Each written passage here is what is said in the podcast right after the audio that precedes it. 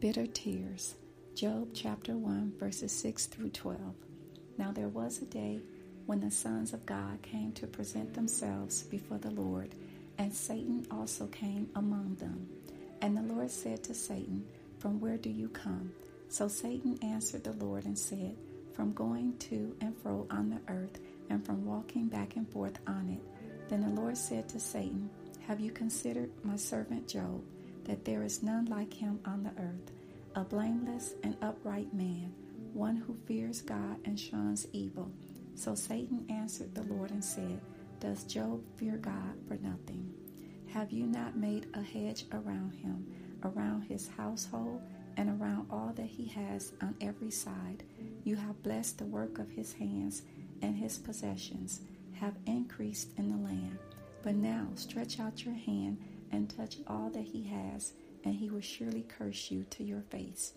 And the Lord said to Satan, Behold, all that he has is in your power, only do not lay a hand on his person. Sometimes our suffering is a test sent by God, although to many that doesn't sound fair nor make any sense, because we only see God as good and powerful and He lives above us in heaven. That is true, but there are so many different facets, characteristics, and ways that God exhibits Himself. We are finite in our nature and souls, but nonetheless, He is omnipotent, omniscient, and omnipresent. As we mature in the Word of the Lord through our studying and praying time, we will learn new things about God. He loves us eternally because His Word tells us and He reveals it through our answered prayers.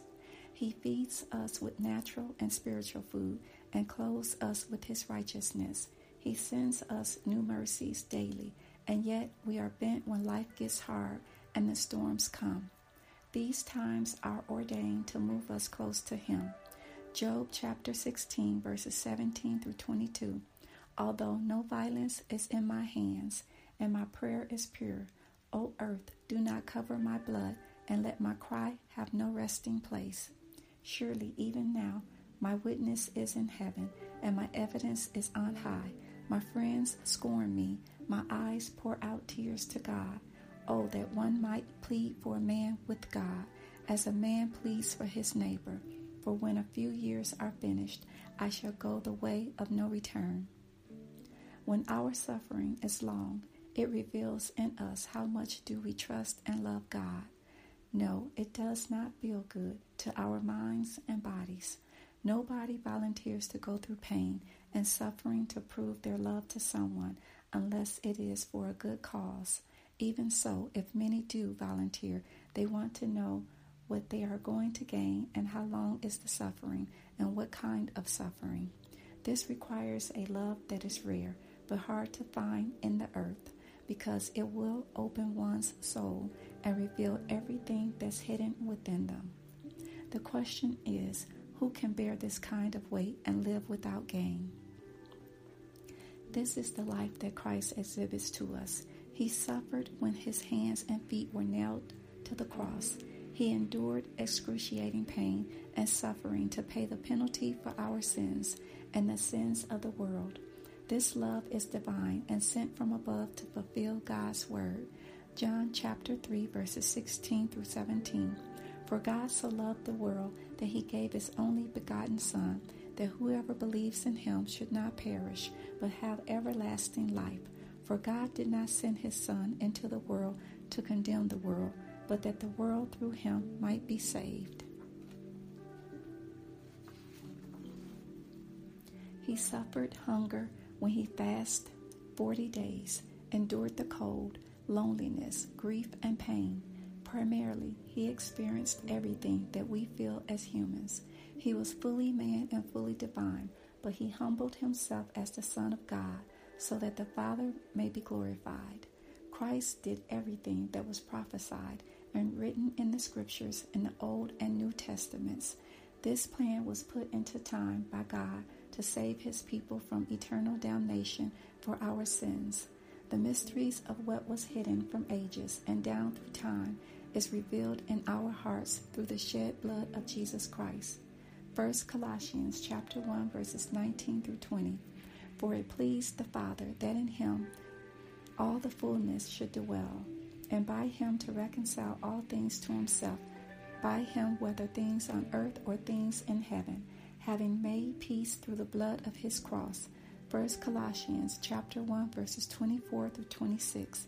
I now rejoice in my sufferings for you, and fill up in my flesh what is lacking in the afflictions of Christ for the sake of his body, which is the church, of which I became a minister according to the stewardship from God which was given to me for you, to fulfill the word of God, the mystery which has been hidden from ages and from generations, but now has been revealed to his saints.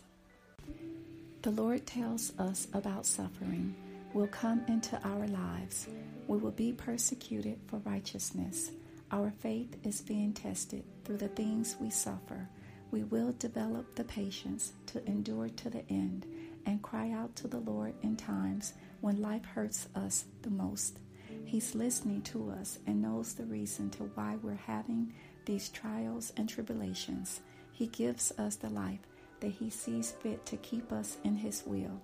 But none of this seems to matter that much because the fire burns when it pierces our souls there is purpose in the struggles. We must cling to God's word.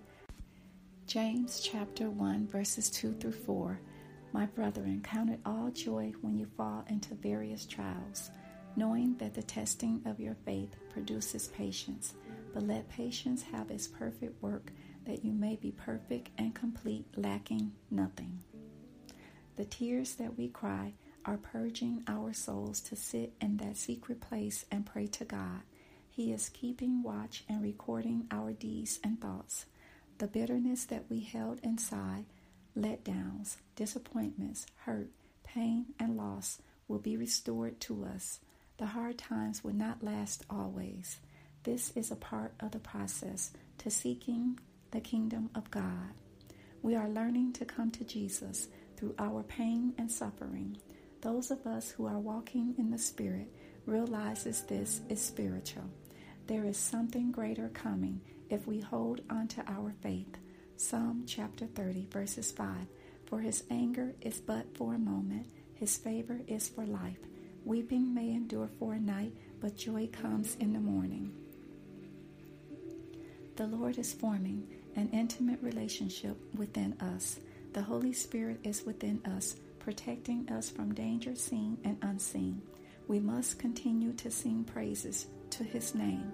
Our praise and prayers are not forgotten. The Lord is keeping watch over our words. There is a work that's being done on the inside of us that only He sees. It will be for His glory and good pleasure. Remember, we must cry holy to the Lamb of God who was slain for our sins. A great price was paid for our transgressions. We are guilty for what we've done against God's law, but the blood of Christ sanctified, justified, and have forgiven us. Therefore, our faith must remain active in how we live our lives. These things that come to test us are first decided by the Father before he allows it to touch our lives. His scriptures tells us that he allowed Satan to cause pain and hurt Job, but he forbade that he couldn't kill him. In conclusion, our Savior sees everything in secret and will reward those who wait on the Lord.